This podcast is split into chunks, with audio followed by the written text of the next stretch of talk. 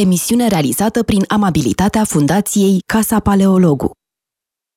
Bună ziua, bine v-am regăsit ca în fiecare marți la ora 2 în compania lui Răzvan Ioan, îl avem ca oaspete pe Dragoș Butuzea. Uh, cum l-am cunoscut pe Dragoș Butuzea? Ca oaspete la Casa Paleologu. Am avut niște cursuri uh, în trecut despre monteni și mi-am dat seama că știe foarte bine montenii. Da? Făcea cele mai pertinente observații, completa în mod foarte uh, fericit și mă rog, mi-am dat seama că, iată, un cursant cu totul aparte care cunoaște foarte bine chestiunea. Uh, și mare mi-a fost uh, mirarea să aflu că pregătea o traducere din Monteni. Între timp, această traducere a apărut la editura Herald și despre asta vreau să vorbim. Uh, despre această traducere vreau să-l întreb în primul rând pe Dragoș Butuzea cum l-a cuprins pasiunea pentru Moteni, când, cum, ce s-a întâmplat și cum devine un corporatist traducător din Moteni.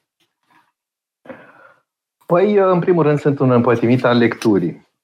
Și evident că nu ai cum să tot citim cărți să nu dai de filozofie. Așa, mai ales începând cu tinerețea pe la 19-20 de ani, îl descoperi pe Platon și pe Nietzsche și probabil că te îndrăgostești puțin de filozofie. Eu am avut chiar o tentativă de a da la facultate de filozofie, dar până la urmă uh, n-a fost să fie. Uh, L-am descoperit pe... Răzvan Ioan făcut... putem să vă spunem că ați făcut foarte bine. Da, v-ați băgat mințile în cap și ați mers pe drum serios. Da, cred că da. Acum, dacă mă gândesc retroactiv, uh, s-a întâmplat un lucru bun. Uh, bun. Deci, uh, evident, am auzit despre, despre Montaigne în foarte multe alte lucrări, așa, în, uh, în cărți, în mediul cultural, să zic, în mediul prietenesc pe care îl, uh, celor împătimiți de lectură. Am și un blog din 2007 dedicat uh, cărților. Și um, unul din amicii buni tot mă pistona să citesc Montaigne, să citesc Montaigne, să citesc Montaigne. Am zis, da, da, da, o să-l citesc. Și la un moment dat, acum vreo 6-7 ani, am luat o traducere pe care o aveam în casă în BPT și m-am apucat să citesc Montaigne. Uh, a fost o experiență neplăcută pentru că nu am înțeles mare lucru din acea traducere și pentru că am studiat la școală, la liceu și la facultate limba, uh, limba franceză, am luat originalul în mână și am pornit să, să-l citesc pe Montaigne. Și cu scopul de a mi exersa franceza, și, să zic, a mă implica într-un proiect personal de a înțelege un filozof, uh, din păcate, la noi în România uitat, dar din fericire, prin vest, reluat și apreciat. Și așa, încet, încet, uh, am văzut că e foarte dificil. Uh, m-am mai luat și o traducere din engleză și... Bănuiesc, bănuiesc că ați luat traducerea lui Michael Screech. Da, da, da care da. este, trebuie spus pentru ascultători, dar dacă nu uh, pot citi în franțuzește, în primul rând trebuie spus că Montaigne scrie într-o franceză foarte dificilă pentru noi astăzi. Da? Este o franceză de secol XVI, Montaigne mai și inventează cuvinte, e da. foarte liber în modul în care folosește limba franceză, citează în latină, uh, nu e așa ușor de citit. Deci există traduceri în franceză modernă, dar dacă nu știți nici franțuzește, mă rog, franceză modernă, se poate citi uh, traducerea magistrală a lui Michael Screech, uh, care efectiv este o capodoperă da, de claritate și de interpretare inteligentă a textului. Da, mai este și o traducere lui Donald Frame, dar aceea este mai greoaie pentru că e mot predominant și... Dar în fine, și cu ajutându-mă și de traducerile de traducerea engleză, am început să-l descifrez pe Montaigne și să-l traduc pentru mine însumi. Deci a fost oarecum uh, un proiect personal. Uh, astfel încât am, m-am dedulcit, cum se spune, la Montaigne, la eseurile lui și încet, încet am pornit uh, să, cite, să, citesc, să citesc eseurile principale, astfel încât în cele din urmă am ajuns și la eseurile mai de urmă, mai din urmă, ultimele eseuri, care mi s-au părut, să zic că reflectă mai clar, îl reflectă mai clar pe Montaigne. De fapt, este, sunt printre cele mai citate capitolele ultime.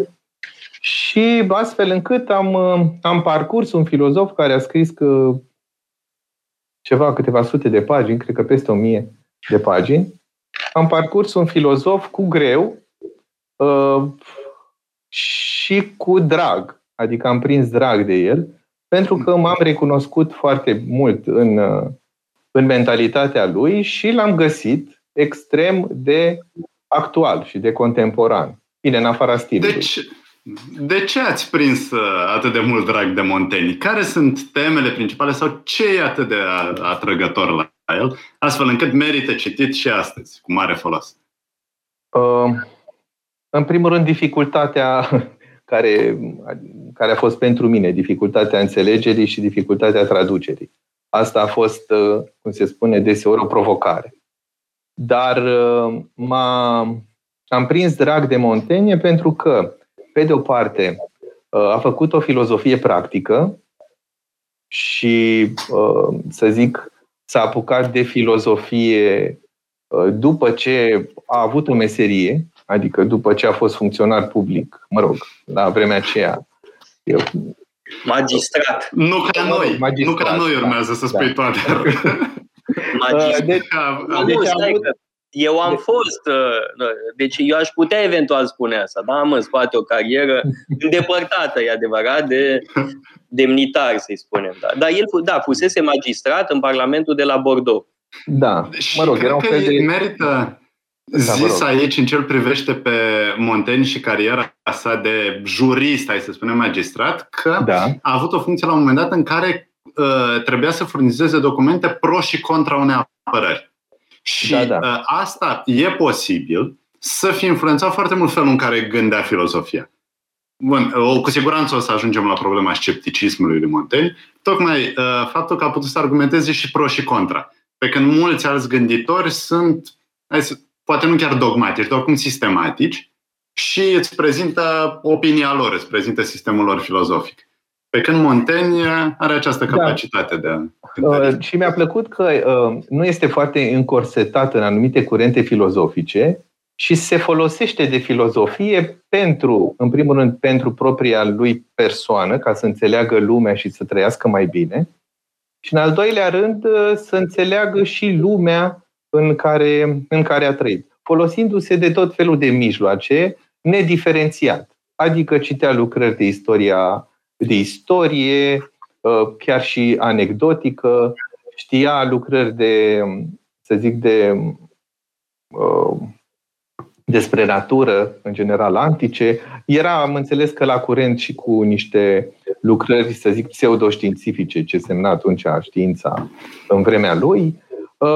Uh, și mi-a plăcut această deschidere și inspirația, să zic, inspirația din toate părțile. S-a inspirat de peste tot pentru a cugeta cu o deschidere uimitoare pe care noi deschidere ă, am cam pierdut-o. Și observ că, observă și el că cu cât înaintează în vârstă, această deschidere începe să se, să se opacizeze. Adică începem să gândim în niște, în niște limite și nu prea mai acceptăm alte opinii. Pe când el se joacă, joglează cu opiniile, ba zice așa, ba zice altfel, se contrazice, îi contrazice pe alții. Și acest dinamism al gândirii m-a entuziasmat. Pentru că trăim totuși într-o societate în care ne place cel puțin să avem uh, puncte de vedere unilaterale. Și, a, și am remarcat foarte mult această actualitate. Adică nu l-am văzut foarte departe din secolul secolul XVI, părea că vorbește, că vorbește unui, uh, unui uh, om din, chiar din secolul 21. Și am mai căutat pe net, uh, la, pe anumite, chiar pe Amazon, păreri ale unor cititori de Montaigne și chiar i-au ajutat. I-au ajutat din punct de vedere chiar și psihologic pe unii și l-au apreciat prin prisma asta, că, că ajută Bun, acum, legat de ajutorul psihologic, e un eseu chiar la începutul primului volum despre tristețe, da? în care vorbește da. despre propria lui tristețe și putem înțelege printre rânduri că a avut un fel de episod care am spune acum depresiv. Da, murise uh-huh. fratele lui, murise tatălui, murise cel mai bun prieten al lui, uh, bun, mai cu ceva timp înainte, uh, Etienne de la Boesie, uh, și ce descrie el în acel eseu seamănă cumva cu ceea ce numim astăzi depresie. Și atunci scrisul e o formă de autoterapie. El însuși o spune. Da. Da? M-am apucat să scriu ca să Uh, mă rușinez mai târziu de ce prostii mi-au trecut prin cap. Da? Asta este tipic pentru autoironia uh, lui Montaigne. Dar mai relev un lucru, domnule Butuțea, că ați spus că m-am apucat să traduc pentru mine. În primul da. rând, ca să înțeleg mai bine textul, ca da. să-mi exersez franceza și asta este foarte montenian. Pentru că Montaigne însuși scrie în primul rând pentru sine, o și spune clar în, uh, în uh, prefață, să-i spunem, da? în uh, cuvântul către cititor, spune, i-am scris pentru mine, pentru câțiva apropiați, și spune cititorului mai bine îi face să nu-ți pierzi vremea citind asemenea mm. futilitate. Da? Și da. se pare interesant abordarea dumneavoastră, tot montenian, ați tradus pentru dumneavoastră. Exact. Și am tradus într-un mod consistent, adică nu m-am lăsat. A fost și un proiect personal, să zic, hai să văd unde, dacă mă ține. Până la urmă am fost și la Bordeaux, am fost și la castelul lui, uh, ca, să, ca să-l văd, să-i văd nat, nat, naturelul, cum se spune. Așa. Ceea Trebuie ce... neapărat să facem o călătorie a casei paleologu și la, uh, în regiunea Bordeaux pentru Montaigne uh-huh. și pentru Montesquieu dacă sunt amândoi din aceeași regiune. Așa, și cam asta, adică um, am remarcat că am două, um, când, am, am când am um, citit inițial despre Montaigne, am remarcat două abordări uh, care nu sunt comode pentru Montaigne. Una este abordarea, să zic, filozofică, și anume că filozofii nu-l prea recunosc, pentru că nu este un filozof cu sistem, și atunci nu este în canon. Uh, și de asemenea e și inventatorul unui stil literar și în fine îl consideră unii mai mult literatură decât filozofie. Și pe de altă parte, tot uh, în defavoarea lui, uh, literații sau cei care se ocupă cu literatura și care îl studiază ca, ca inventator al eseului literar, Uh, pentru că este, are multă filozofie, iarăși e puțin, uh, nu are o mare apetență. Și atunci uh, este undeva la limită. În același timp am observat că există iarăși două limite între ceea ce scrie și el ca persoană. De cele mai multe ori este, este citat sau se aduce în discuție persoana lui, cu anecdotele lui, cu, sau mă rog, anecdotica cu privire la viața lui. Și scrisul e puțin acolo sau este citit ca, să, ca persoana lui să iasă în față și mai puțin ce spune și cum spune. Uh, și am remarcat că acum, în cele, de pildă, uh, anglosaxonii, recuperează, uh, am văzut multe lucrări, să zic, de specialitate, recuperează textul. Deci textul ca atare, evident, incluzând și persoana celui care scrie, adică persoana lui Montaigne, însă uh, se focalizează destul de mult pe ceea ce scrie, adică pe opera în sine.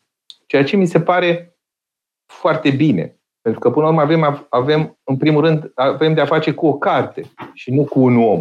Că omul sau că această carte este scrisă în jurul unui om, se identifică uneori, în fine, e mai dificil de nuanțat, însă uh, citind, uh, citind eu însumi cartea, am, uh, am remarcat că acestea ar trebui să se, uh, să se îmbine. Adică să nu mai diferențiem omul de carte, uh, literatura de filozofie. Ne place așa să diferențiem și până la urmă nu câștigăm nimic prin asta. De fapt, tot un merit al lui Montaigne și această gândire.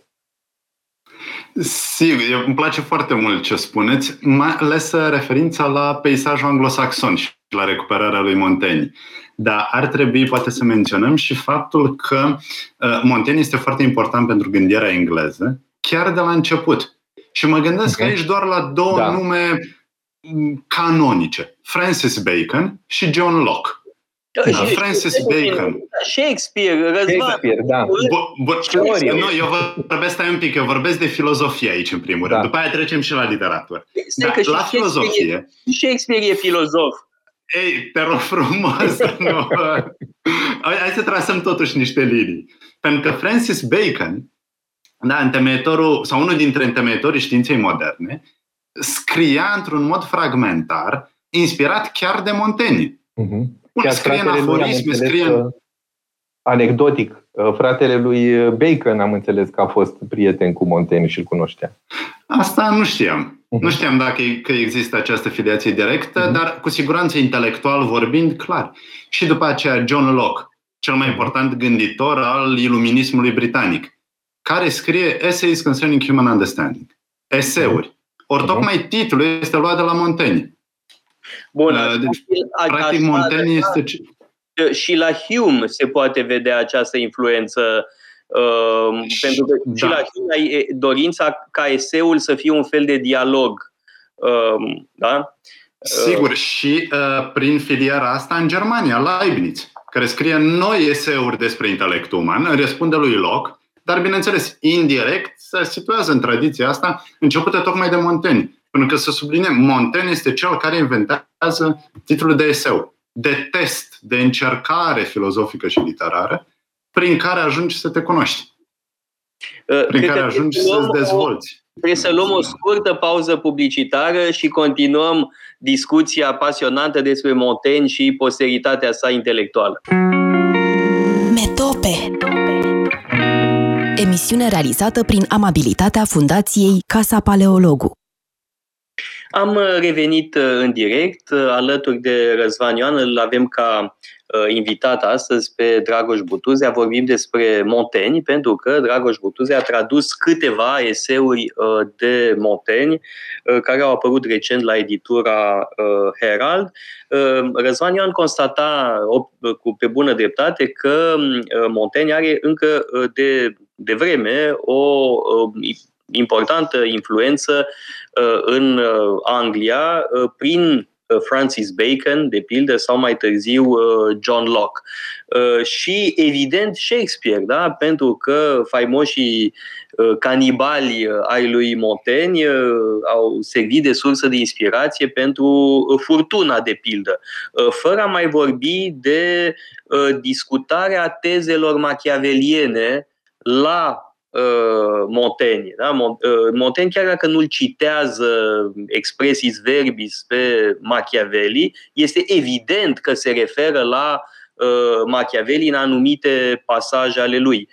De-al minte, trebuie spus că Montaigne este un om pasionat de antichitate, Plutarh și Seneca sunt printre favoriții lui, este un mare cititor de istorie uh, antică. Îi place Plutar foarte mult, uh, Titus Livius, uh, Cezar, Uh, și astea sunt totodată și referințele lui uh, Machiavelli. Da? Deci există un dialog între Montaigne și Machiavelli foarte important. De aminte, nu ratez ocazia de a aduce aminte că Răzvan Ioan și cu mine vom avea o dezbatere uh, despre Machiavelli, Machiavelli și Guicciardini, mai exact Machiavelli versus Guicciardini. Răzvan Ioan va susține superioritatea lui Machiavelli, iar eu voi susține superioritatea lui Guicciardini, după care vom inversa uh, rolurile și pentru că tot veni vorba despre Seneca, uh, Răzvan Ioan ține un curs chiar în săptămâna mare, dacă nu mă înșel, uh, despre time management la Seneca, da? faimosul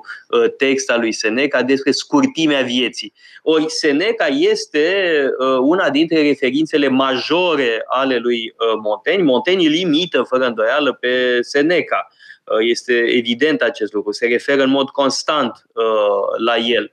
Uh, să vorbim puțin despre această antichitate a lui Montaigne, despre lecturile lui.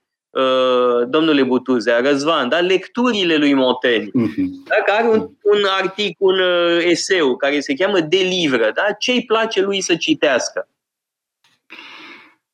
Aici îl las pe Uh, Toder, aici evident că tot ce ai spus este cât se poate de adevărat. Sigur că Plutarh este esențial, sigur că Seneca e fundamental, dar, și mi se pare interesant, n-ai menționat un alt autor antic, care este, este fundamental atât pentru Machiavelli cât și pentru Montaigne. Amândoi îl citesc și amândoi au notițe de mână pe un manuscris al lui Lucrețiu, Așa care e. scrie despre natura lucrurilor. Mhm. Și Lucrețiu e un uh, bun gânditor antic epicureu, uh, dar ca, uh, ale cărui urme se văd în modernitate.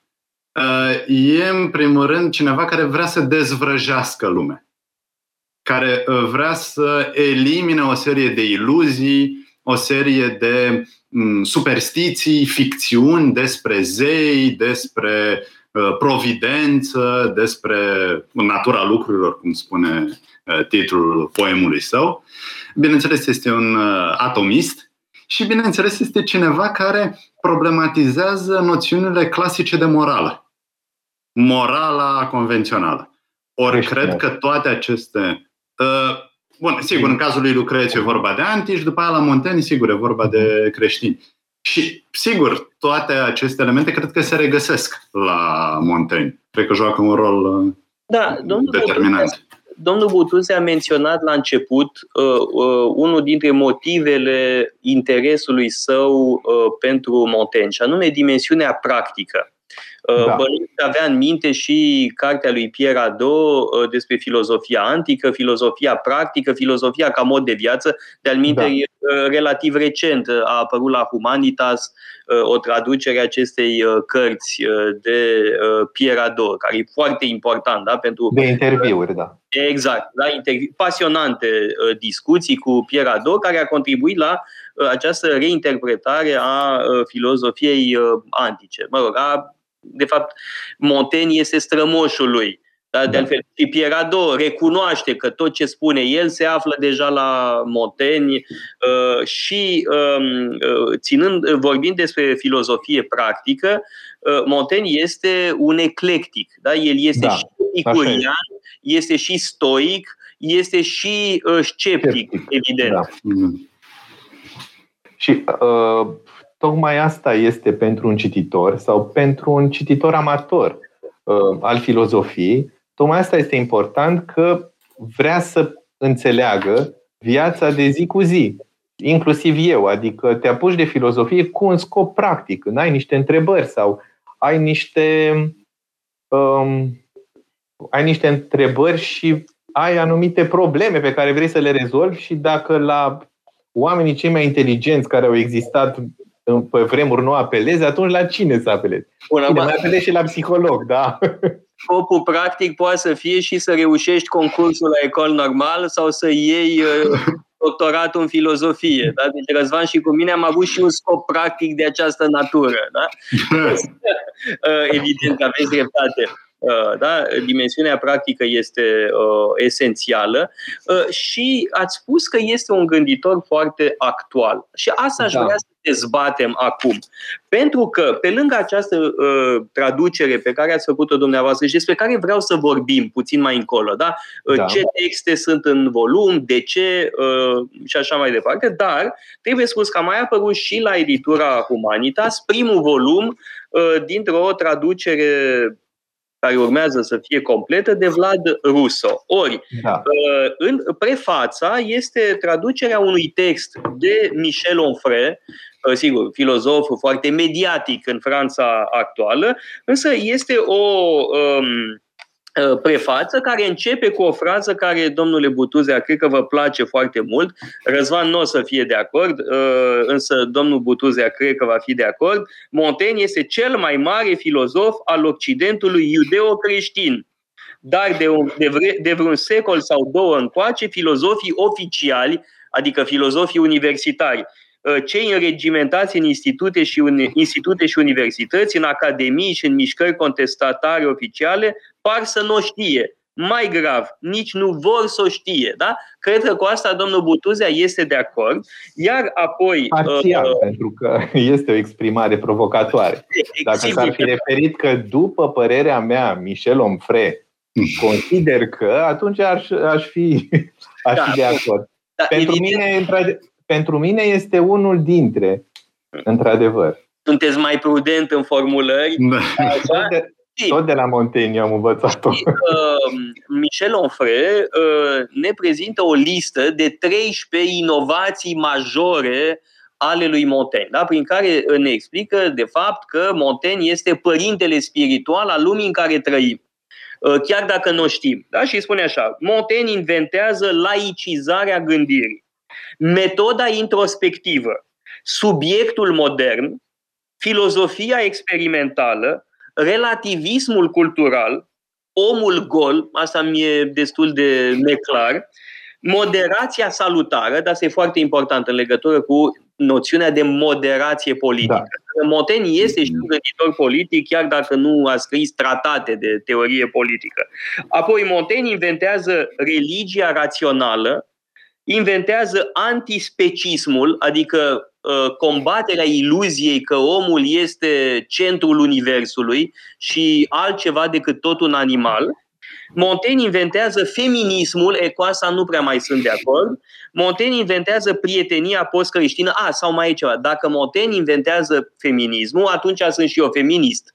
Uh, dacă el e cel care definește feminism, atunci sunt feminist, fără nicio Um, uh, rezervă. Dar de la Montaigne la Judith Butler parcă e tot alt imens. Și tocmai că Montaigne mi se pare că oferă un fel de antidot la anumite excese din ultima vreme. Apoi, Montaigne inventează pedagogia și de-al minte, domnule Butuzea, ne-am văzut ultima oară la un da. curs despre uh, eseul, eseurile lui Montaigne uh, consacrate educației. Apoi, da. Montaigne inventează corpul post-creștin, iarăși nu prea mai sunt de acord cu formula asta, dar înțeleg ce vrea să spună. E vorba de o relativizare a corpului, pe care de-al minte Răzvan o regăsim și la Nietzsche și la Spinoza ai dumitale. Da? Deci avem o listă uh, făcută de Michel Onfray cu uh, marile uh, creații ale lui Montaigne. Haideți să discutăm puțin această uh, listă. Da? Nu știu cu ce să începem, nu o să o epuizăm, dar hai să începem cu ceva. Uite, l-aș lăsa pe domnul Butâzea mai întâi să spune de ce Michel Onfray are dreptate, ca după aceea eu să fiu scandalizat și să argumentez contra. N-ai văzut... Păi hai să începem cu feminismul. ok, începem cu feminismul. Bun, în primul rând, unul din capitolele din antologia tradusă de mine este uh, despre unele versuri uh, ale lui Vergilius.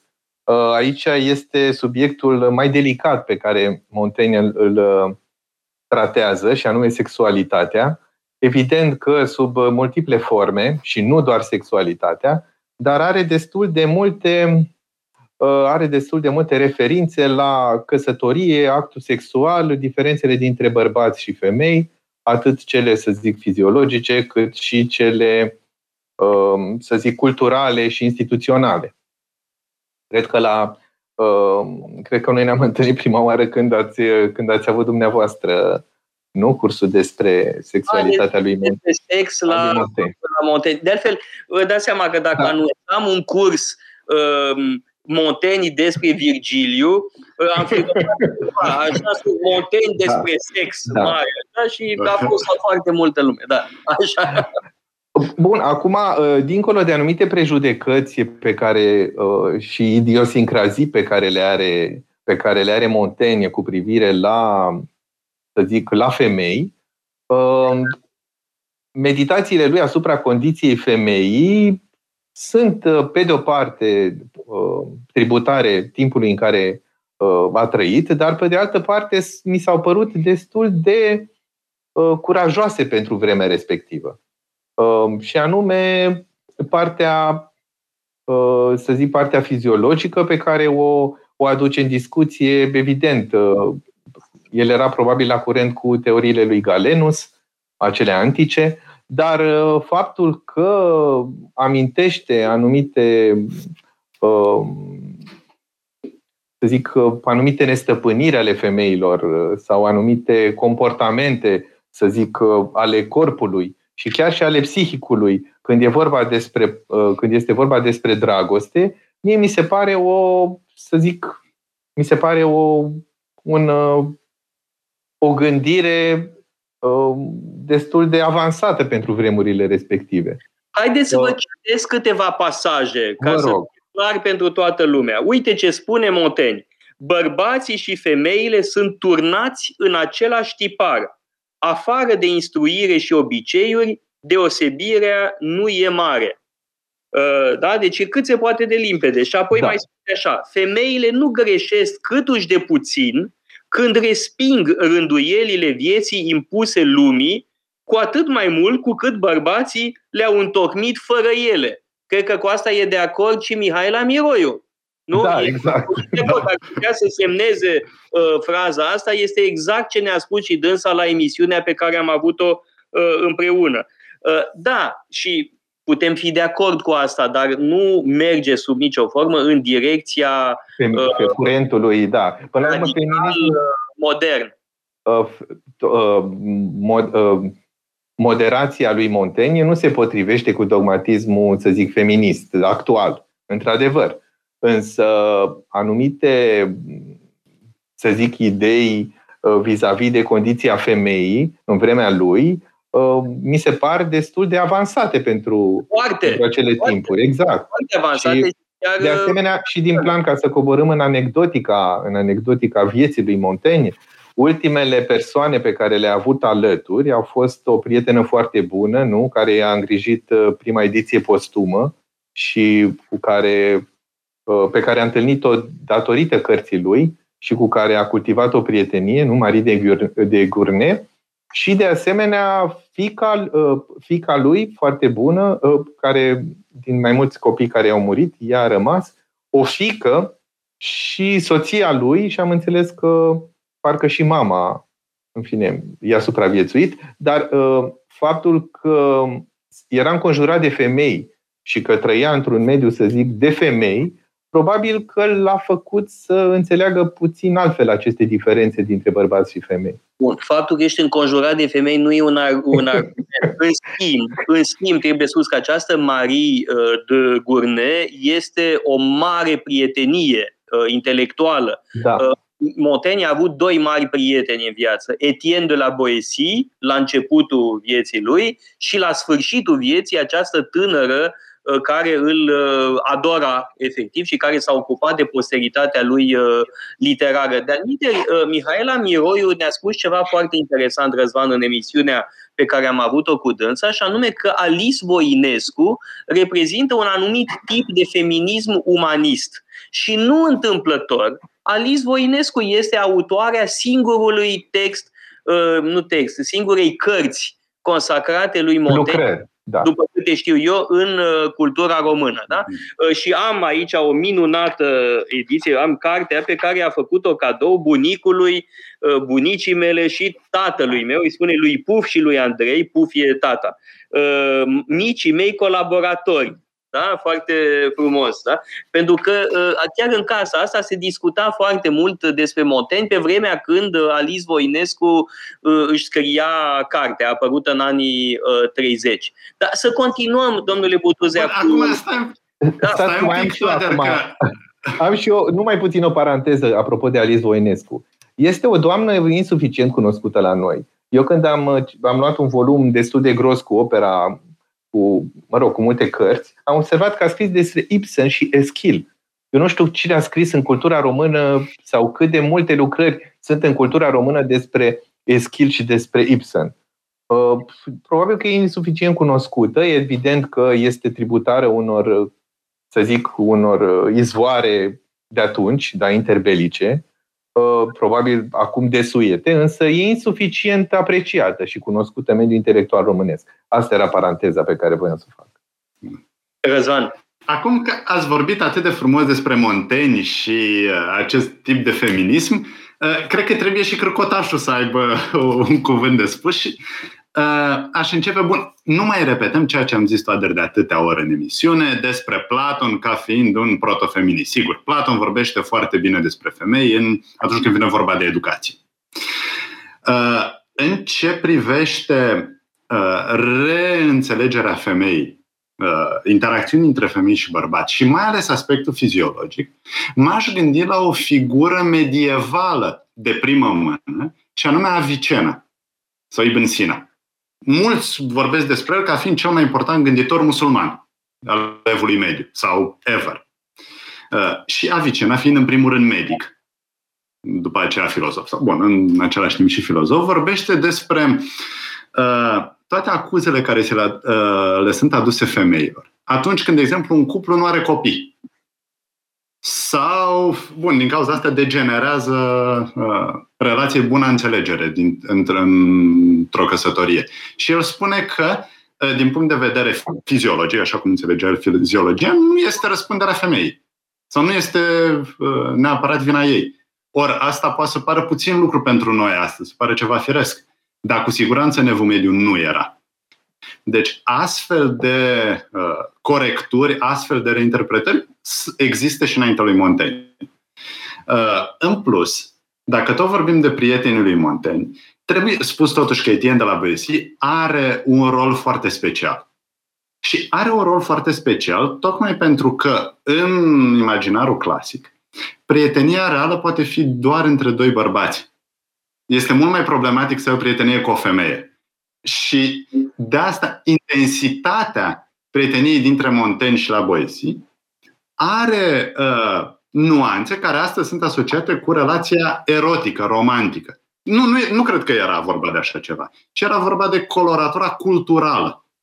Deci, în, o astfel de relație de prietenie între bărbați era investită cu un alt prestigiu cultural și vedem asta totuși la Montaigne. Aș zice că trebuie că trebuie da, menționat. adevărat, deși toc, tocmai în textul respectiv uh, despre prietenie, Montaigne lasă uh, ușa deschisă și către posibilitatea unei prietenii între bărbați și femei. Spuneți mai rare prieteniile uh, între femei, uh, dar nu imposibile. Da? E cât se poate. De aici totuși o portiță deschisă. Uh, dar să continuăm lista lui Stai puțin, tot la femei, da. Uh, multe capitole, sau vreo două sau, două sau trei capitole sunt dedicate unor doamne. Așa e. Deci căuta, da, căuta, căuta prietenia și nu, că până la urmă asta e un, un gest de un gest de prietenie, nu pentru doamne. Și chiar în acest, chiar în acest capitol, uh, despre unele versuri ale lui Virgilius, adică despre sexualitate, el prin acest capitol dorește să ajungă pe măsuțele, mă rog, prin budoarele, prin budoarele doamnelor, adică căuta aprecierea doamnelor. Deși să ținem cont că pe vremea aceea doamnele nu erau foarte educate. Adică trebuia să ai un anumit statut și un anumit uh, uh, o anumită avere pentru a beneficia de o educație peste, peste medie, să zic. Bun, nici mulți bărbați nu erau, dar în fine, asta era altă discuție. Dar eu n-am impresia că ar fi foarte educați acum. Deci chiar râde ciop de oală spartă. De fiecare dată când aud despre cât de uh, necunoscători erau în secol trecute, mă zic, dar parcă acum am fi uh, mai bine. Nu mi se pare deloc. Dar hai să reluăm, uh, și nici lui Montaigne nu i s-ar fi părut că umanitatea progresează cu adevărat. Da? Din punctul ăsta de vedere și Montaigne și Voltaire, de pildă, împărtășesc ideea că omenirea rămâne la fel de stupidă. De altfel, prostia e o temă importantă la el. Mă gândesc la eseul despre Democrit și Heraclit, în care spune, da, Heraclit și Democrit, unul plânge, altul râde, din același motiv, și anume prostia omenească, numai că în fond are mai multă dreptate Democrit să râdă, pentru că uh, prostia e mai gravă decât răutatea uh, în uh, Uh, mă rog, rătăcirile uh, neamului omenesc. Dar să revenim la lista lui Onfre, să continuăm lista. Da, laicizarea gândirii, metoda introspectivă, relativ. Metoda introspectivă. Păi, cine poate să-mi spună că Augustin, în confesiuni, cu o mie și ceva de ani înainte nu practică metoda introspectivă. N-are nicio nu sunteți de acord? Nu, Răzvan, nu are nicio legătură pentru că personajul principal în confesiunile lui Augustin e Dumnezeu. Augustin, ci este Doamne, Doamne, e Dumnezeu. Da, da. da dar Dumnezeu este omul interior. Da, este, este omul interior. Despre lucrarea providenței în destinul individual.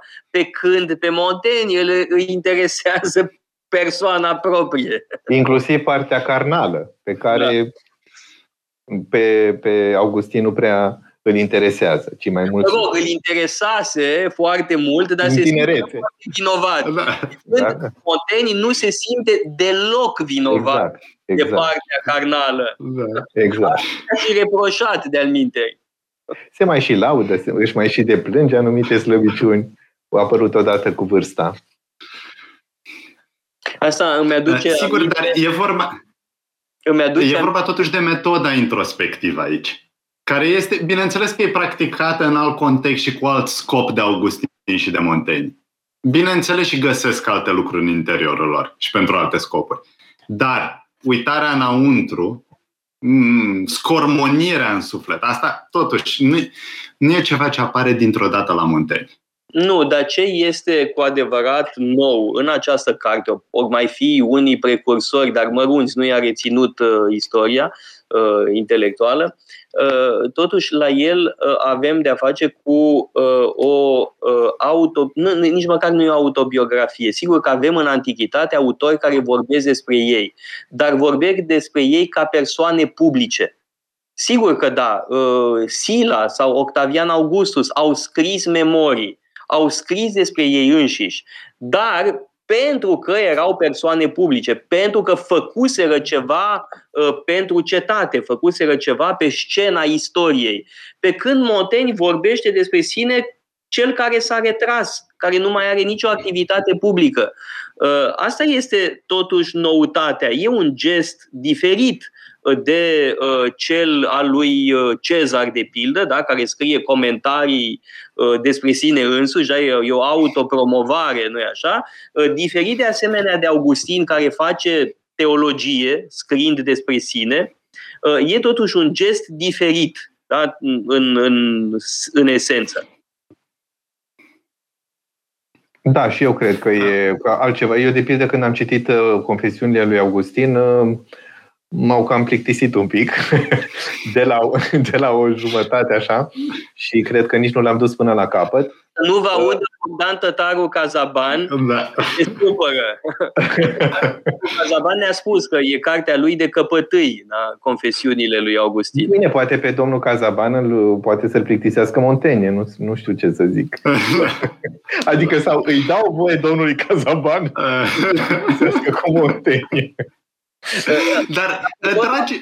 Cazaban, să nu uităm că are o, uh, un curs despre Sfântul Lazar, uh, chiar în uh, sâmbăta lui Lazar, da, despre învierea lui Lazar și tradiția um, um, învierii lui Lazar în literatură, în iconografie și în teologie. Da, Răzvan, da. Dragi, atunci când Augustin vorbește despre trecutul său tumultos, despre poftele carnale, despre felul în care Alea fură niște fructe. Da, dar tocmai, sigur, dar atunci când vorbești despre asta, poți tu să condamn, dar atunci când vorbești despre asta în detaliu, de fapt zăbovești asupra problemelor și încă te interesează, încă sunt acolo. Nu le părăsești, altfel n-ai vorbit deloc despre ele. Bun, deci e o ironie aici. Da, urmează publicitatea, cea mai mare ispită a lumii moderne. Reluăm după aia. Metope, emisiune realizată prin amabilitatea Fundației Casa Paleologu. Radio Guerilla. Am uh, revenit în uh, direct uh, împreună cu Răzvan Ioan și Dragoș Butuzea. Hai să continuăm lista lui Michel Onfre. Cu ce vreți să o continuăm? Aș vrea să discutăm... Cu laicizarea? De... Ah, sau... da. Cum... da, spuneți, spune. Eu, eu voiam la partea relativismului cultural, care mi se pare mult mai interesant, pentru că suntem totuși într-o epocă, nu? Dacă ne uităm la televizor și dacă ne uităm în mass media, da, în mass media și chiar pe rețele sociale, vedem că influența culturii, mă rog, cultură, ce, ce înseamnă, uh, să zic, uh, lumea în care trăim, văzută ca lumea în care trăim, este destul de împărțită. Și anume, unii dintre noi devenim extrem de uh, extrem de dedicați unei singure idei de care nu căutăm să scăpăm, dar, sau pe, mai precis, uh, idee pe care nu punem niciodată sub semnul întrebării. Sau nu ne interesează, pare că ne suntem interesați de anumite idei, însă de îndată ce le, ce le auzim, le, cum să zic, căutăm să o combatem, dar nu într-un mod, nu într-un mod frumos, cum căuta de pildă Montaigne.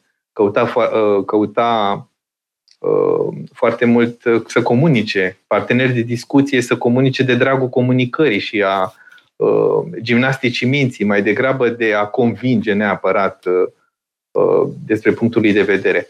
Ce vreau să spun este că în epoca de astăzi, în care suntem destul de aprinși și destul de unilaterali în gândire, uh, Montaigne oferă, uh, Montaigne oferă un exemplu de moderație în gândire și de un anumit bun simț, care probabil că unui cititor uh, din ziua de astăzi poate să-i se pară ciudat sau de neînțeles.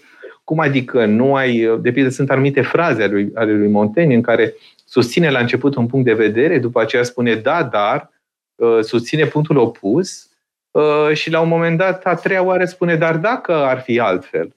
Deci, la o singură problemă, la o singură, pe, un sub, pe un singur subiect, emite trei opinii. Uh, fără să ia parte a vreuneia dintre, dintre ele. E, relativismul ăsta al gândirii, într-un context cultural în care suntem acum și în care suntem foarte pătimași și numai noi avem dreptate, uh, mi se pare exemplar pentru, pentru un cititor din ziua de astăzi.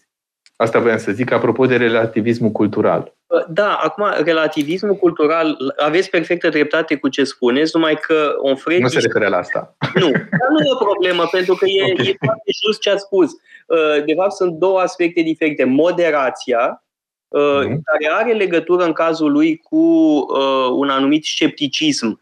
Uh, da. Și uh, sentimentul că nu are el neapărat dreptate, da? de aia ia în discuție mai multe puncte de vedere posibile. Uh, pe de altă parte, din punctul ăsta de vedere, el este aristotelician, în sensul că moderația este cheia virtuții. Da? Este, orice virtute este, de fapt, o stare de moderație. Bun. Ăsta este un aspect. Celălalt aspect e al relativismului cultural uh, în sensul că um, privește cu mare interes și cu respect uh, către culturi radical diferite. Uh, de așa numiții canibali din America Latină, da? despre care el vorbește cu respect, uh, da? nu-i consideră uh, inferiori uh, europenilor. Asta este extraordinar. Totuși, gândiți-vă, suntem în secolul XVI, în plină cucerire a Americii Latine. Și Montaigne spune, cred că orgoliul europenilor este excesiv. De altfel, întreaga gândire a lui Montaigne Uh, vizează dezumflarea bășicilor din mințile noastre. Da? Bășica de a ne crede buricul pământului, da. bășica de a ne crede în coronarea creației, bășica de a ne crede mai grozav decât anticii. De asta suferă lumea contemporană. Da? Această iluzie incredibilă și stupidă, da? că uh, e mai grozavă lumea contemporană decât alte momente din istorie. Da? Orice pretenție suprematistă este dezumflată de către uh, scepticismul uh, lui Montaigne. Și foarte interesant e că în legătură cu moderația despre care vorbeați, apare un anumit conservatorism uh, montenian.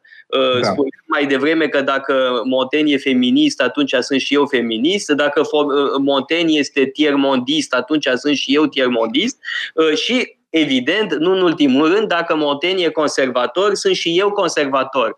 Uh, pentru că există două tipuri de conservatorism. Există conservatorismul uh, bazat pe scepticism, cum este uh, conservatorismul montenian, și conservatorismul dogmatic, de pildă Joseph de Mestre, să spunem. Da?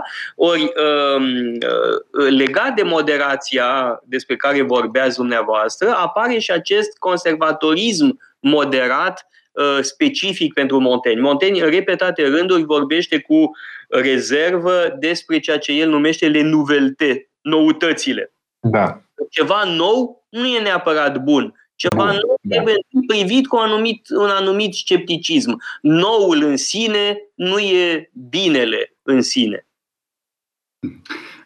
Aici aș vrea și eu să intervin. Iarăși, cărcotaș în ce privește pe Michel Onfray. În primul rând, scepticismul lui Montaigne, sigur, care este definitoriu pentru el, e foarte interesant, numai că, evident, aici Montaigne are o anumită genealogie, există scepticism antic. Sigur, sextus empiricus. Adică nu, nu da, cred da. că spun ceva radical, ceva nou. Evident. În plus, în perioada medievală, universitățile se ocupă de exerciții disputațiu, deci de exerciții de dezbatere, în care cineva trebuie să argumenteze poziția pro, cineva întotdeauna trebuie să argumenteze poziția contra unei anumite teze. Să fie așa numit avocat al diavolului. Sigur, diferența este că în general, sau bun, în tratate de teologie sau de filozofie medievale, se ajunge la o soluție. Pe când Montaigne nu propune o soluție, o rezolvare a disputei. Sau oricum nu o rezolvare evidentă, facilă, ușoară. Deci există acest antecedent.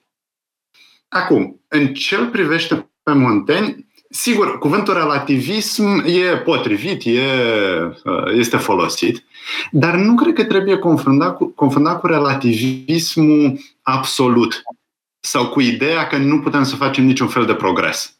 Putem să facem, doar că trebuie să fim foarte rezervați, foarte modești. Cum spuneai foarte bine tu, e vorba de moderație. Aici de un conservatorism uh, întreg la cap, cu discernământ, cum vedem la Montaigne sau la Hume.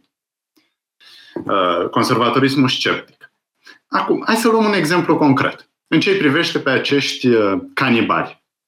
Sigur că pentru europenii care credeau că sunt buricul Universului și că ei ar trebui să cucerească pe cei din Americi, canibalismul părea ceva absurd, părea ceva uh, uh, absolut, uh, absolut malefic.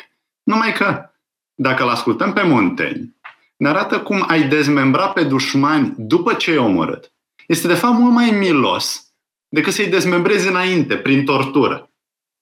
Ori Montaigne, pentru că a lucrat în sistemul judiciar francez, știe foarte bine că tortura se practica și că oamenii erau torturați, erau omorâți în moduri groaznice. Care și un, echi- deci, un uh, capitol despre cruzime. Da, este un, un uh, capitol extraordinar despre cruzime, da? despre da. oroarea pe care o inspiră uh, cruzime. Oroarea fizică. Da. Da, deci el fizică. arată cum, da, cum europenii, de fapt, uh, ar trebui să-și dea seama că sunt mai răi decât uh, popoarele pe care le colonizează și cărora se presupune că ar fi superiori, dar în același timp nu-și dau seama, sunt orbi. Ori aici e loc de progres, evident. Să nu mai fie așa crud. Direcția este cât se poate declară totuși, dar trebuie să ai această înțelepciune moderată și conservatoare tocmai pentru a realiza, pentru a înțelege astfel de lucruri. La care, da. doamne Răzvan, Dostoevski, în notele din subterană, ți-ar răspunde că progresul antrenează, din păcate, și un paradoxal progres al cruzimii. Și mie mi se pare că secolul 20 a demonstrat acest lucru. Bun, uh, acum îl implicăm și pe bietul Dostoevski în discuție. da. Cu ce continuăm lista lui Onfray? Religia, Laicizarea gândirii da. și religia rațională. Hai, Răzvan, că asta îți place. Da, aici, hai să începem cu câteva detalii biografice. Ce părere aveți despre uh, bun, tatălui care a fost soldat și a luptat în Italia uh, sub Francisc I, dar mai ales mama sa, care, uh, bun, familia mamei vine din Spania și familia ei de evrei a fost, bineînțeles, forțată să se convertească la creștinism, dar au și fugit din Spania din calea Inchiziției. Și interesant că atât mama lui Montaigne cât și fratele său s-au convertit la protestantism. Pentru că perioada în care trăiește Montaigne este perioada reformei. Și reforma are o bază solidă de putere în sudul Franței, unde trăiește Montaigne, ziceam de Bordeaux. Și însăși familia lui Montaigne a fost uh, divizată.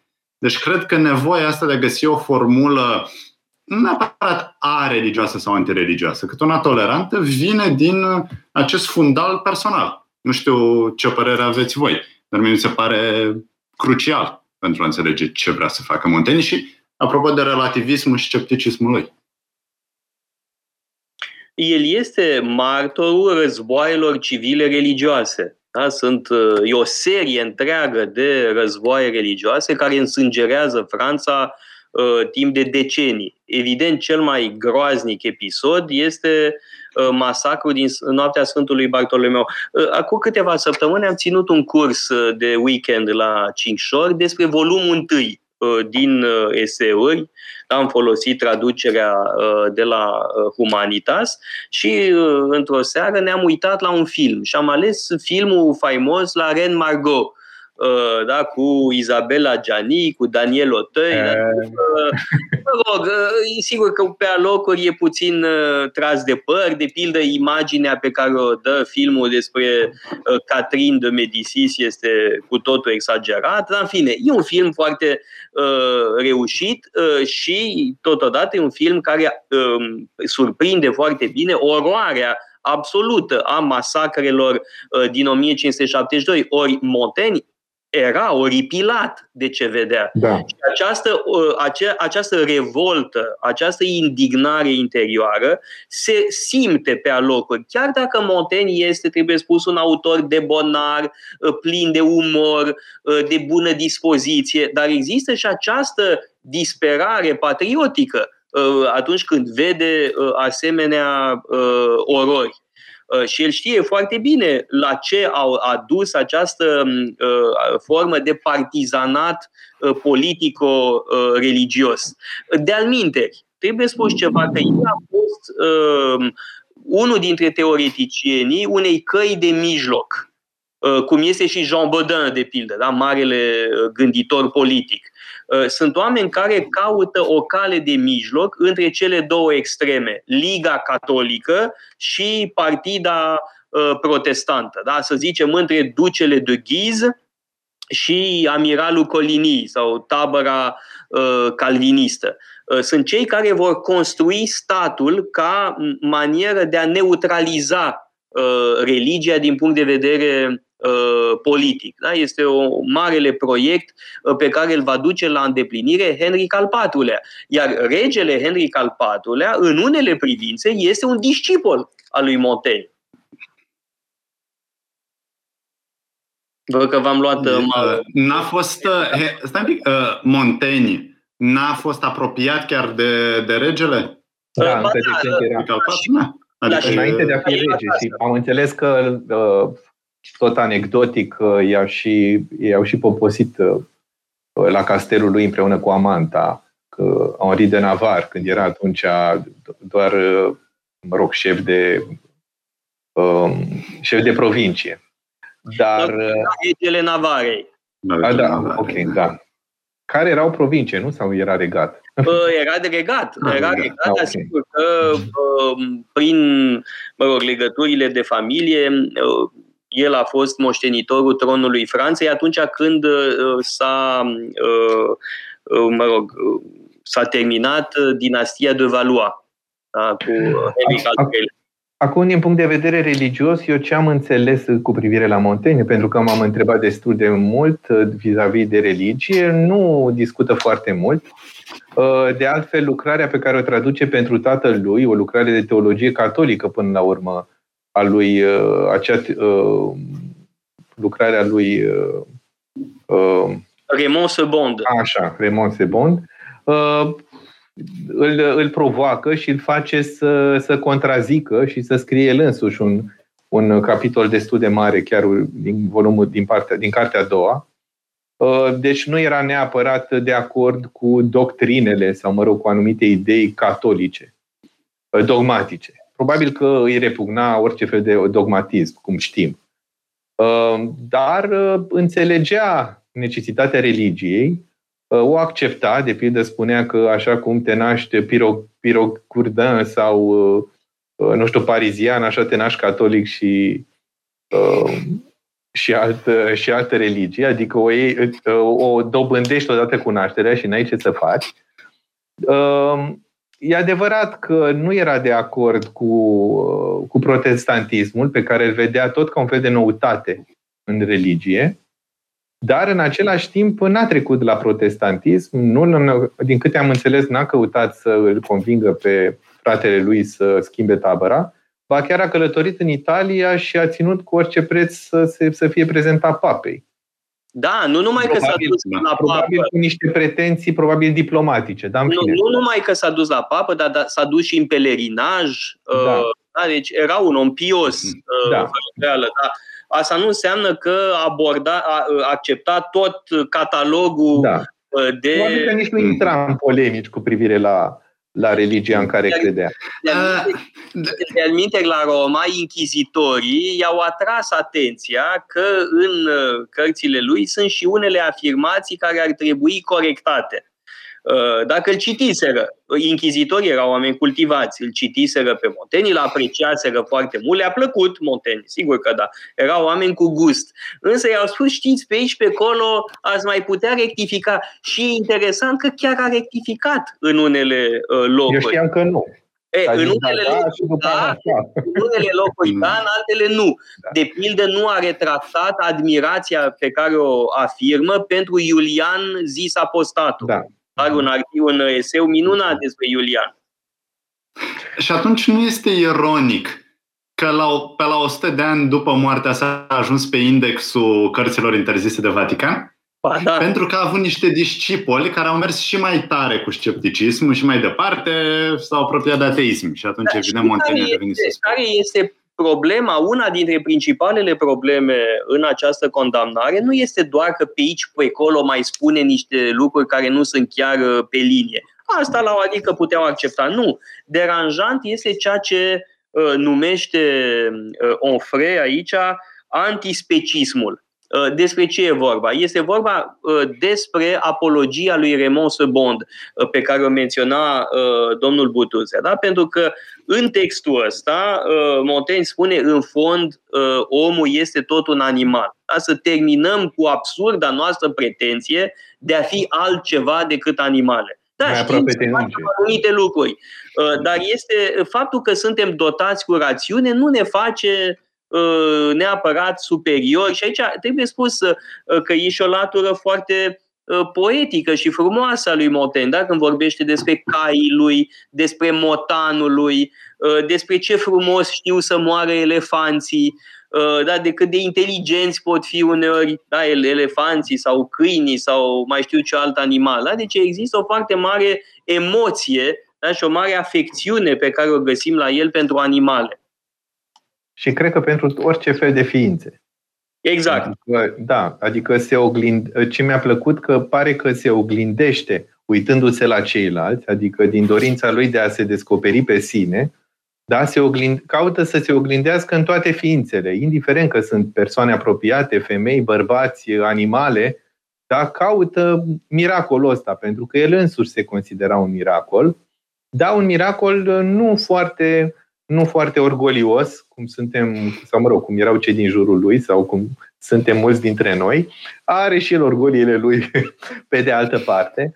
Însă această deschidere și această oglindire în celălalt uh, m-a fermecat și pe mine. Pentru că a privi, uh, a te privi pe tine în celălalt și a fi curios cu privire la, ce, la celălalt pentru a te descoperi pe tine, uh, chiar dacă te uiți la pisică, e faimoasa faimoasa aserțiune că atunci când mă distrez cu pisica, nu știu dacă mă se distrează ea cu mine sau eu cu ea.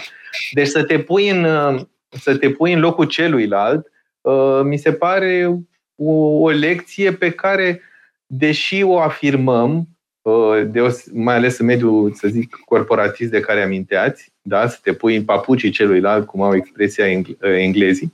Empatia. Așa, exact, empatia. E, să fii empatic cu celălalt, să te recunoști pe tine în celălalt, mi se pare foarte greu și puțin facem. E, și e o lecție, a fost o lecție pentru mine pe care am extras-o din aceste eseuri. Eu mă ocup de partea de resurse umane și uh, în interviuri, uh, în interviuri de angajare, pentru că fac și asta, caut să mă să, caut să Adică să mă deschid către celălalt, să mă pun în locul lui, să-l înțeleg și să caut resursele până la urmă și nu... Domnule uh, Butuz, vă adresez o invitație să, da. să să participați astă seară, să ascultați cursul lui Răzvan Ioan despre meșteșugul empatiei. Chiar astăzi va vorbi despre asta, dar vreau și eu să încerc puțin meșteșugul ăsta al empatiei, să fac un mic exercițiu, să încerc să mă pun în papucii dumneavoastră, cum spuneți, și anume să vă întreb și să mă întreb de ce oare ați ales tocmai textul despre Virgiliu? Nu cumva pentru că este plin de mici porcoșenii adorabile? Mie de-aia îmi place foarte mult uh, textul uh, despre Virgiliu. Este da, fantastic. Eu, Râs, m-am gândit, eu m-am gândit când, m-am, eu când am gândit această mică antologie, M-am gândit că, dat fiind faptul că în România nu se, mă rog, nu se aude, nu se vorbește foarte mult de Montaigne, nu avem traduceri uh, numeroase, uh, m-am gândit să pun la dispoziția cititorului obișnuit uh, ceva din Montaigne, pentru că suntem destul de grăbiți și nu avem timp să răsfoim, nu avem ani de zile timp să răsfoim cum anumiți maniaci ca mine fac. Și atunci m-am gândit să aleg uh, ceva mai reprezentativ pentru Montaigne, și am ales despre experiență, ultimul lui capitol din întreaga, din întreaga carte a eseurilor, și ceva care să atragă. Și m-am gândit că acest capitol despre Vergilius, cu sexualitate și cu femei, bărbați, poezie uh, și bătrânețe și tinerețe, uh, mi s-a părut, uh, mi s-a părut oportun. Și de aceea am căutat să le Evident că am mai pus și un capitol despre trei tipuri de relații sociale, ca să fie mai, să, să zic, să fie un început mai, uh, mai lent și mai clasic. Și am vrut, evident, ca să atrag uh, lumea către Montaigne, pentru că Montaigne se citește destul de greu. Uh, nu are paragrafe, Uh, trece de la o idee la alta, nu are o singură idee pe care încearcă să o argumenteze, ci, cum spuneam, trece de la o idee la alta, de la o temă la alta, uh, de la un poet la altul, de la Lucrețiu, cum ziceați, uh, la Vergilius și nu, nu numai, la Ovidius, etc.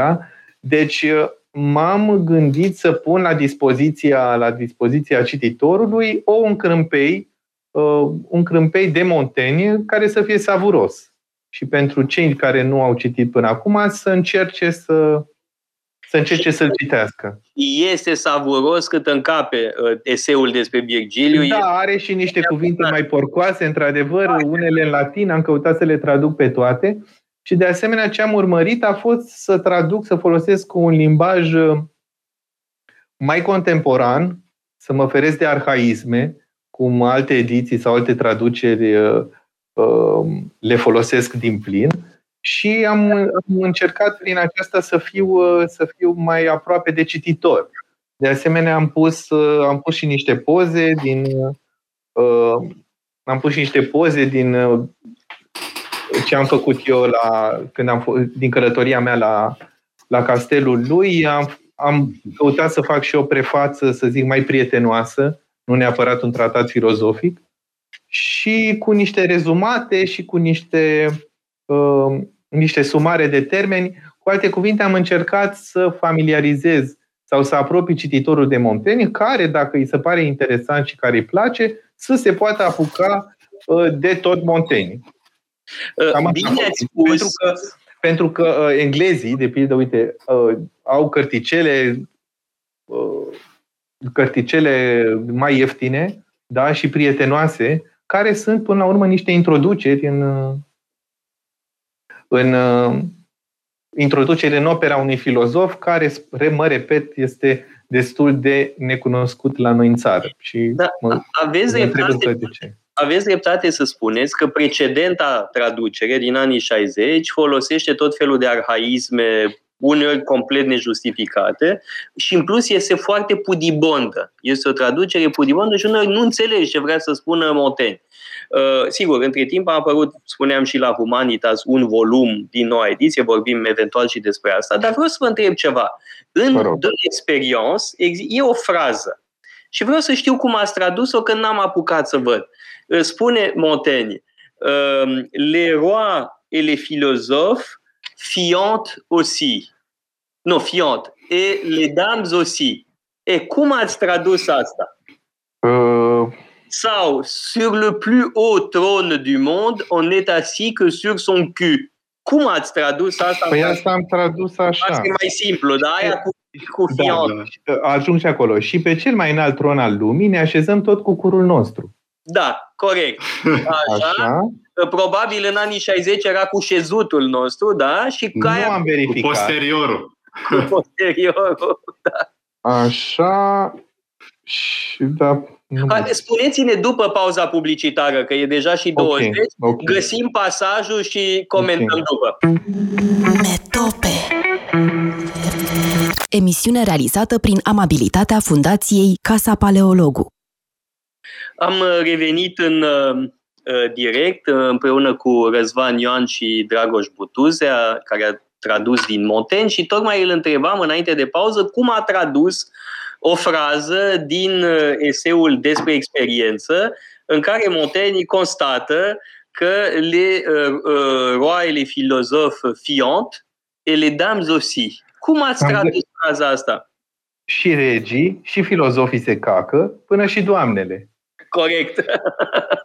Știți de ce v-am provocat să uh, citiți uh, acest pasaj? Pentru că sunt sătul de uh, delicați da, eu scriu uh, destul de des uh, pe Facebook și se trezește câte un delicat, să spună un delicat sau o delicată. Vai, domnule paleolog, nu mă așteptam de la un om ca dumneavoastră să folosiți asemenea cuvinte și eu sunt în general foarte pudibon, să ne înțelegem. Eu nu sunt ca Monteni uh, să spun asemenea lucruri chiar pe șleau. Uh, nu știu, într-o postare recent am folosit uh, turcismul Sanchi este atestat din secolul XIX, folosit de Alexandrii. Ei bine, vai, domnul paleologu, cum puteți să spuneți Sanchi, ce jos ați coborât? Ori Montaigne ne arată cu un spirit extraordinar, coboară jos. Doar proștii rămân doar așa în sfere eterate. Uh, Montaigne este și un uh, profesor de naturalețe da? și de eleganță adevărată, pentru că uh, această uh, firoscoșenie de care vorbeam mai devreme, de fapt arată o mare lipsă de eleganță interioară. Da? Ă, Monteni, marele boier de la, ă, da, din sudul Franței, folosea asemenea cuvinte și mai sunt și alte formule. Da? Când spune Venus, sune că vide se vaz. Asta nu mai traduc, ă, nu vă mai provoc să o traduceți. Dar să știți că am tradus altfel. Ați tradus-o altfel, da? da. Toate, eu nu știu cât e pudibonderie sau în cazul nostru cât este frică de CNA. Că încasăm vreo amendă dacă ne exprimăm păi, prea liber. Păi, da, e, sunt, sunt cuvinte care apar în dicționarul explicativ, nu sunt. Nu, nu știu dacă sunt considerate argotice. Probabil că da, însă în condițiile în care Uh, adică în condițiile în care pe stradă auzi tot timpul înjurături care mai de care mai porcoase, chiar și de la copii care se joacă, auzite din jur, uh, nu mai vorbesc despre uh, unele amenințări de pe anumite site-uri de socializare, deci astea sunt niște mângâieri, după părerea mea. Adică trăim într-un asemenea, într-un asemenea delir argotic verbal încât uh, acestea sunt gingășii. Pe de altă parte, trebuie spus că această frază a lui Moden este în fond foarte profundă da? și ne aduce la, uh, mă rog, la justa măsură a naturii umane. Da? Cum spuneam mai devreme, Montaigne în mod constant dezumflă bășicile amorului propriu omenesc. Da? Și asta face această frază pe care am citat-o uh, adineauri. Da? Să aduci lucrurile jos este foarte important da. în viziunea lui Montaigne. Este esențial pentru a dezumfla uh, bășicile imaginației uh, omenești. Și e formula aceea faimoasă, tot din uh, despre experiență, da? despre aspirațiile supraceleste și moravurile subterane. Da? E, o, e o formulă. Da, unii, vor să ia, unii vor să iasă din ei înșiși și să scape de om. E o nebunie. În loc să se transforme în îngeri, ei se transformă în fiare. În loc să se ridice, ei se prăbușesc. Exact. Da? Și mai este și formula cu uh, uh, moravurile subterane. Da? Care, uh, și din punctul ăsta de vedere, uh, Montaigne îl prefigurează pe Dostoevski, de pildă, sau pe Pascal, da? care folosește uh, termeni asemănători Da? Qui, veut faire, qui fait l'ange fait la bête. Da? Este da, la asta exprimată deja de Montaigne. Uh-huh. Da. Da, deși Pascal nu mi se pare un spirit foarte apropiat de Montaigne, mai ales când vine vorba de scepticism, de relativism, de relația cu religia. Da, Sigur, Pascal e însă, cu totul însă altceva. Unele, deci așa cum se întâmpla că acel capitol al lui Raymond Sebon, cum s-a întâmplat capitolul acela de la provocat pe, pe Montaigne să scrie contra, așa uh, Pascal uh, a fost provocat de Montaigne să scrie contra lui Montaigne. Deci a fost un fel de o provocare sau, nu știu cum să zic, o. Da, eu cred că scepticismul, scepticismul montenian uh, în contextul francez este o provocare pentru doi gânditori majori, și anume Descartes, pe de o parte, și da, Pascal, și de cealaltă parte. Uh, Răzvan Ioan ne vorbea mai devreme despre uh, posteritatea intelectuală a lui Montaigne în Marea Britanie, da, cu Francis Bacon. Uh, fără îndoială, uh, ai perfectă dreptate. Uh, există și această um, posteritate franțuzească, da? cu Descartes pe de o parte, Pascal de cealaltă parte. Evident că soluțiile lor sunt diferite de cele ale lui Montaigne. Sigur, bun, în cazul lui Descartes, Descartes vrea să treacă prin îndoiala absolută, dubiu hiperbolic, dar pentru a ajunge la certitudini. Descartes vrea să întemeieze o nouă știință, o nouă metafizică, nu se poate mulțumi cu scepticismul, cu relativismul lui Montaigne, care spune că decât să încerci să schimbi lumea, mai bine bei un pahar cu vin. Da, Ceea ce da. nu este o învățătură rea deloc. Am citit ceva interesant la un filozof al științei, Stephen Tulmin. Are o carte despre începutul modernității și spunea că după eșecul pe care l-a avut uh, pentru europeni care erau plini de speranțe și erau poliperspectiviști, relativiști, cum, cum era Montaigne, faptul că uh, misiunea lui Henric al IV-lea, care a fost omorât, misiunea de, uh, de a împăca pe protestanți și pe catolici, uh, misiunea aceasta a ieșuat. Și deci orice speranță s-a dus. Și de aceea uh, Descartes, a încercat, probabil că și Pascal, uh, Descartes mai ales, a încercat să, să găsească niște argumente în el însuși, astfel încât să justifice o anumită, uh, să zic, anumite criterii. Adică nu, le lipseau, li s-a prăbușit în uh, speranțele și certitudinile în așa hal, încât au început să caute doar în ei certitudinea și de aceea, probabil, spune Tulmin, um, Descartes a, a încercat uh, să se ducă singur în fața focului, să mediteze la, la uh, să mediteze la certitudinile interioare care vin din el și nu din exterior, cum încercase, cum încercase Montaigne. Mi s-a părut interesant lucrul acesta pentru că și noi în ziua de astăzi cred că avem uh, Cred că avem nevoie să ieșim puțin din noi și să ne întoarcem puțin la Montaigne. Pentru că, uh, să zic, filozofia sau doctrinele astea care sunt, uh, uh, care sunt centrate pe om, cred că ar trebui oarecum, nu neapărat abandonate, dar ar trebui lăsate puțin la o parte și descoperite alte căi de a înțelege pe ceilalți, de a fi moderați, de a fi poliperspectiviști, așa îmi place mie acest termen, poliperspectivismul lui Montaigne. Um, cred că asta e rețeta care ne face să ne. care o rețetă practică care să ne facă să fim mai deschiși și să ne înțelegem unii cu alții, că până la urmă ceea ce ne unește e ceea ce ne, ceea ce ne aseamănă și mai puțin ceea ce ne desparte. Dar uh, ceea ce spunea și Onfre cu acest individualism, cred că nu are foarte mare dreptate, pentru că individualismul sau ceea ce înțelegem acum prin individualism e altceva pe vremea lui Montaigne. Cum spuneam, căuta să se descopere pe sine uh, prin alții sau făcând exerciții spirituale, cum sunt toate aceste eseuri. Nu neapărat uh, să caute să se îmbogățească. E adevărat că avea un avantaj. Îl moștenise pe taică și era moșier. Asta a fost avantajul pe care uh, noi nu-l avem. Adică nu ne putem permite să ne izolăm în turn, să stăm toată ziua să ne, să ne gândim, să citim și să scriem. Însă ne putem rezerva și cred că cu toții o facem dacă nu mergem la psiholog, fiecare putem păstra o cămăruță din spate, cum zicea el, arier butic, nu în care să ne mai retragem din când în când și să ne întrebăm și să facem astfel de exerciții, cum, um, cum a făcut Montaigne în aceste eseuri, să ne gândim la ceilalți, la cine suntem noi de fapt și, cum spuneam, cum ne, cum ne asemănăm cu ceilalți decât cu cum ne, cum ne cum suntem noi speci, speciali. Nu? Bun. Uite, e o frază care îmi place foarte mult în De l'Experience uh, și citesc uh, traducerea dumneavoastră.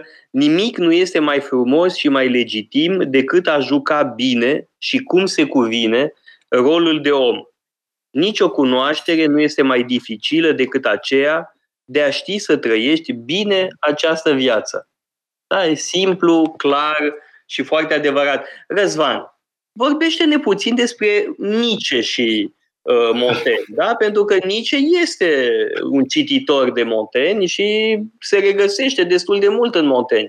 Da. Uite, mi-era frică să aduc eu discuție tema asta, da, pentru că nu, nu vreau să tot vorbesc despre Nietzsche.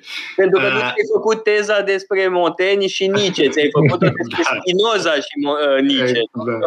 da, eu am pus, da. scuze, întrerup un pic, am pus uh, pe pagina, pe coperta 4, un citat din Nietzsche despre Montaigne, care spune că prin faptul că un om ca Montaigne a scris, bucuria de a trăi pe acest pământ a crescut într-adevăr aș fi alături de el dacă s-ar cere să ne alegem o patrie pe pământ. Voilà! Da. Dar la, ce interesant la Montaigne este că practica filozofiei este dominată de ceea ce renascentiștii numeau sprețatura, de anumită ușurință, de anumită nonșalanță, nu superficialitate. Da. Bineînțeles, nu e vorba de, de așa ceva, de, de a pluti diafan deasupra lucrurilor și nu, a nu le înțelege ci vorba de anumită ușurință, nonșalanță, de felul în care Montaigne știe să integreze lecturile sale, care sunt fabuloase, citite enorm. Și totuși da, nu spune mereu că nu are memorie. Stai, spune da, mereu e, că nu are memorie, că nu se mai și alintă. Da. Exact, da. Se, se mai și alintă pentru că a știut să metabolizeze.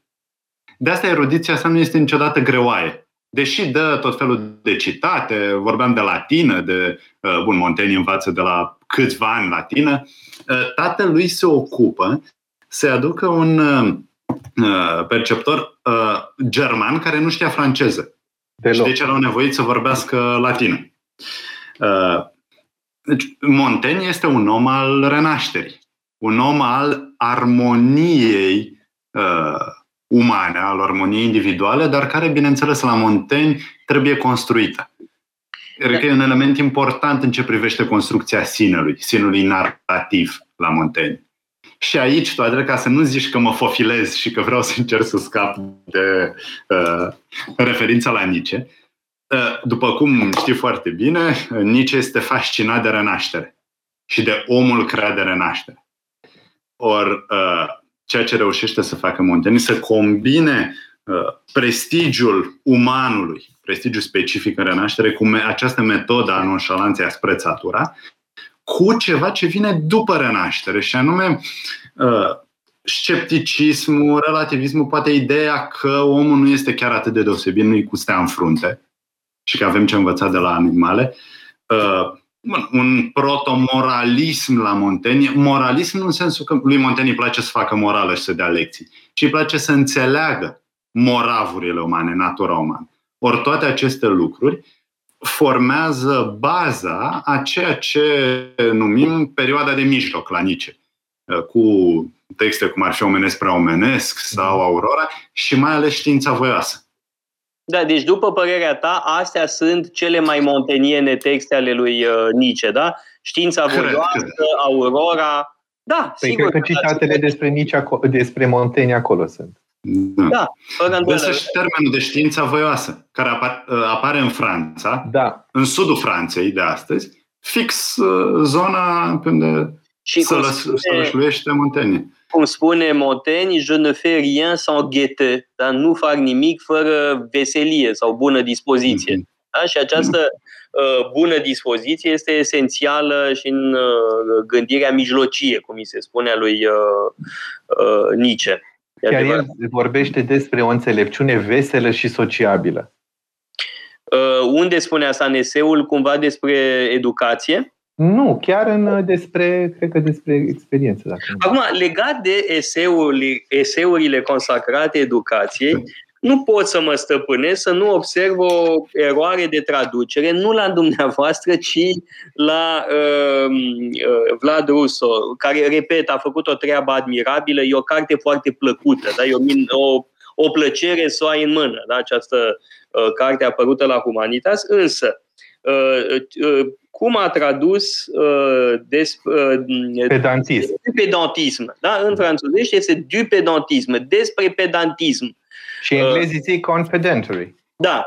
Uh, dar eu cred că trebuie tradus pur și simplu pedantism sau pedanterie, eventual. Da, da, da. Există termenii românești. În secolul XVI, pedantism este un cuvânt inventat de Montaigne. Ori, uh, în traducerea de la Humanitas avem despre ifosele dascălilor. N-are nicio legătură cu uh, pedanteria despre care vorbește Montaigne. Acum, e adevărat ceva, că în limba română avem mai multe cuvinte care au fost luate din franceză, dar au ajuns să aibă alt înțeles. Alt înțeles, așa este. Uh, cum este, de pildă, bun simț.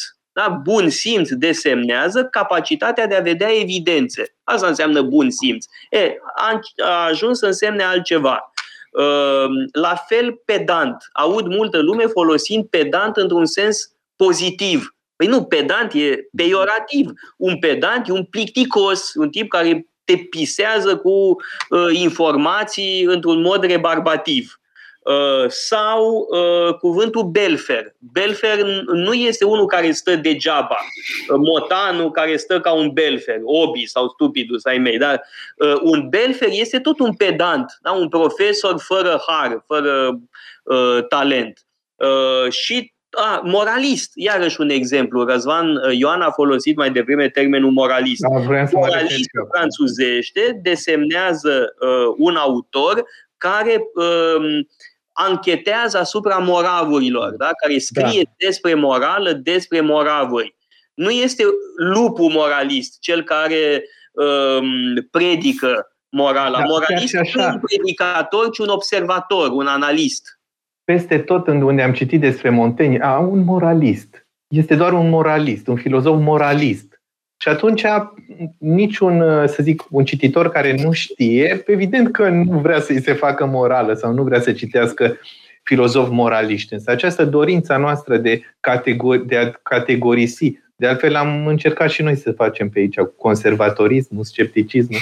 În fine, cred că Montaigne este, este scriitorul sau este autorul, este filozoful sau ce, ce omul de cultură, omul până la urmă, care scapă care scapă fiecarei, fiecarei categorii siri. Nu poți să-i spui că e pur și simplu moralist. Este și moralist, și sceptic, și conservator și cred că toate astea la un loc. Dar uh, e, cred că, o inabilitate a noastră de a, uh, de a categorisi mus aici, de a ști de unde să luăm omul ăla ca să-l categorizăm. Da, cu moralist este și greșită eticheta, nu numai că e o etichetă, da, da. dar e greșită. Da, da. Acum putem scoate ismul uh, și ne putem înțelege, pentru că, da, e conservator într-un anume sens, este sceptic, fără îndoială, este epicurian, este stoic, da, în da. care se referă, e catolic, e catolic da, da. și, sigur, are și aici rezervele lui, da? Um, ce am mai putea spune? E, monar- e pentru monarhie, clar, da? este un adept al monarhiei, fără niciun dubiu, uh, dar de fiecare dată uh, nu se identifică cu o etichetă. De alminte, exact. el folosește la un moment dat o formulă uh, să nu ne identificăm, să nu lăsăm ca masca să se lipească de față. Il faut pas laisser le masque coller le visage, ni la chemise à la peau, da? nici cămașa uh-huh. să se lipească uh-huh. de uh, trup. Yep. Cam așa și uh, cu etichetele astea, da? Nici o etichetă nu le puizează pe exact. Montaigne și e tocmai Montaigne un antidot la această exact. modernă, exact. contemporană de a gândi în etichete. Și dogmatic. Aici, uh, bun, trebuie spus în primul rând că asta e valabil ce spuneți voi și spuneți foarte bine despre Montaigne, e valabil oricărui mare filosof sau oricărui mare spirit. Vă provoc să găsiți o etichetă care să se aplice pe de-a întregul, fără reși și fără discuții, unui mare gânditor. E, Karl Marx era marxist. Nici măcar. Nici măcar. Eu, eu da. da. Așa că atunci când avem de-a face cu astfel de mari spirite, astfel de mari spirite trebuie înțelese în termenii lor, mai degrabă decât să venim cu astfel de etichete prefabricate. În același timp, sigur că utilizarea unor termeni consacrați nu este lipsită de virtute, atât timp cât nu o luăm foarte în serios. Ne ajută. Ne ajută să ne orientăm. Pentru că în felul ăsta putem să avem o discuție articulată. Plecând de la un anume punct de vedere, da, Montaigne e sceptic, și văzând care sunt limitele scepticismului. Sau Montaigne e relativist. Și poate că asta ne ajută pe noi astăzi să înțelegem cum ar trebui să fim relativiști și cum nu. Există poate un relativism bun și unul foarte prost și găunos. Da. Așa și da, facem da. asta învățând de la Montaigne. La fel cum există un feminism bun da. Uh, Montaigne e bun.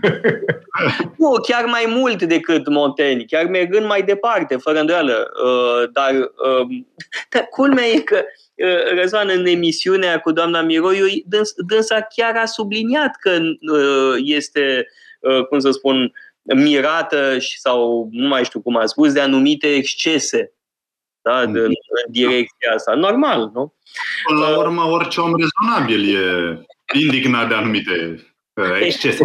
Aș vrea, până uh, să încheiem, pentru că se apropie ora, să mai spun ceva legat de originalitate. Iarăși în registrul uh, marilor gânditori din, hai să zicem, canonul uh, european sau canonul vestic. Uh, pentru că Onfray face acolo un inventar al uh, criteriilor după care Montaigne este original. Dar ce înseamnă să fie original? Nu înseamnă să inventezi niște lucruri de la zero, nu creație ex nihilo niciodată. Ce este, bineînțeles, preluarea și prelucrarea unor teme. Și este, uh, să fie original, de fapt, înseamnă să creezi o nouă constelație de concepte, de idei, de gânduri, uh, constelație care surprinde pe contemporani, dar, bineînțeles, fără să fie de neînțeles. Pentru că dacă ai crea ceva cu totul nou, ai fi de neînțeles. Ori, cineva cum este Montaigne tocmai reușește să fie original fără să iasă din canoane și deci să fie ininteligibil. Și iarăși asta se aplică hmm, celor mai importanți. Apropo de concepte, uh, ajung la, la traducere. Um, am observat că există la noi, apropo de filozofie sau de literatură, cam două, două școli. Una care urmărește esteticul și, să zic, frumosul, literarul, și alta care urmărește, să zic, uh, fidelitatea, să zic, un limbaj mai contemporan, mai apropiat celor de, mai apropiat celor cititorului uh, cărții respective. Ei bine, uh, Montaigne până acum a avut pe alocuri chiar și noua traducere de la, de la cealaltă editură, pe alocuri e tributar acestui stil, să zic, de a înfrumuseța de a înlocui cu anumite cuvinte neaușe, care nu sunt la Montaigne. De pildă, cel, mai, cel care mi îmi vine în minte, imaginație versus închipuire. Uh, imaginație care acum, adică e un, e un concept și o noțiune destul de încetățenită. Să, despre da, asta vorbește Montaigne.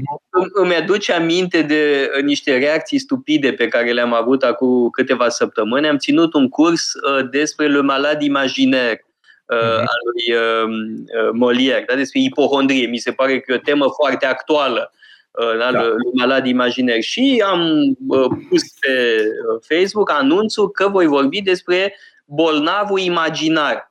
E da, o da. traducere 100% corectă, da. de altfel mai precisă decât cea veche. Și mi-au zis unii, a, nu, domnul paleologul, e bolnavul închipuit. închipuit Dar de da. unde, domnule, de unde până unde? Scrie le malad imaginaire? Da. Da. Avem cuvântul imaginație în românește? Da. Deci Avem. citim. Nu e obligatoriu să pui închipuit. Da, închipuit nu e greșit. Bolnavul da, nu e greșit. Da, este puțin, e mai da, puțin precis. Dar uh, și îndep- părerea mea este că și îndepărtează puțin de text. Adică în loc să apropiem de textul original și să căutăm un cuvânt sau o noțiune care să, să, să fie mai apropiată de ceea ce gândim noi, ca să ni-l apropiem pe autor, uh, să mai interpunem ceva pentru că așa ni se pare nouă sau că e mai frumos sau că e mai neaoș, uh, puțin îndepărtează.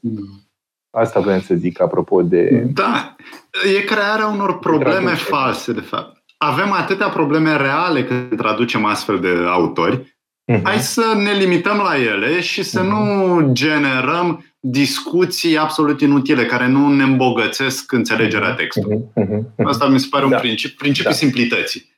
Ar trebui și e, un, e un termen care, pe care îl folosește Montaigne și care mi-a dat mult de furcă. Regle și deregle. Pe care am înțeles că îl preia și, și, și uh, uh Pascal a fi a regla, a fi reglat, a fi cum trebuie, da? și lumea dereglată sau conform. Uh, nu știu până la urmă cum am găsit, uh, uh, cum, ce soluție am găsit, dar mi s-a părut un termen foarte potrivit acum.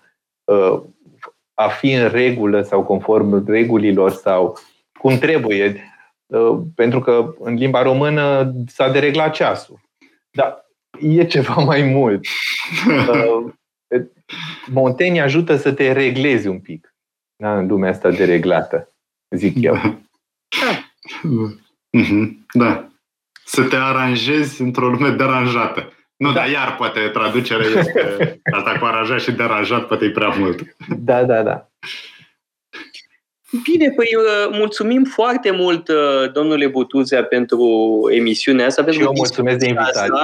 Uh, uite că Montaigne totdeauna invită la discuție. Da? Asta este uh, important. De altfel vorbește el despre comerț, da? le uh-huh. comerț.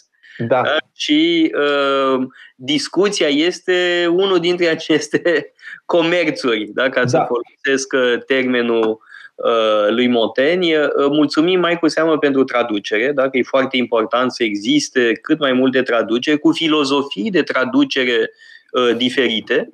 Da? E bine. Și eu chiar consider că uh, uneori e bine să uh, fie o traducere chiar dacă uneori e contestabilă.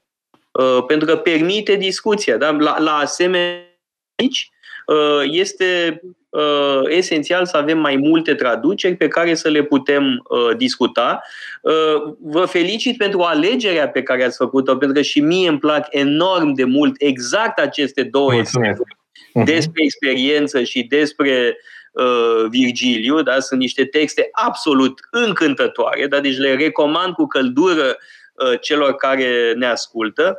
Uh, deci pot citi deja aceste texte și, sigur, urmăriți și traducerile care vor apărea în continuare la Humanitas și mai cu seamă cursurile despre Montaigne de la Casa Paleologu, pentru că nu sunt cursuri despre Montaigne nici la Universitatea da. București, la Facultatea de Filozofie sau la Științe Politice, doar la Casa Paleologu se fac cursuri despre Montaigne și fiind doar la Casa Paleologu sunt evident cele mai bune.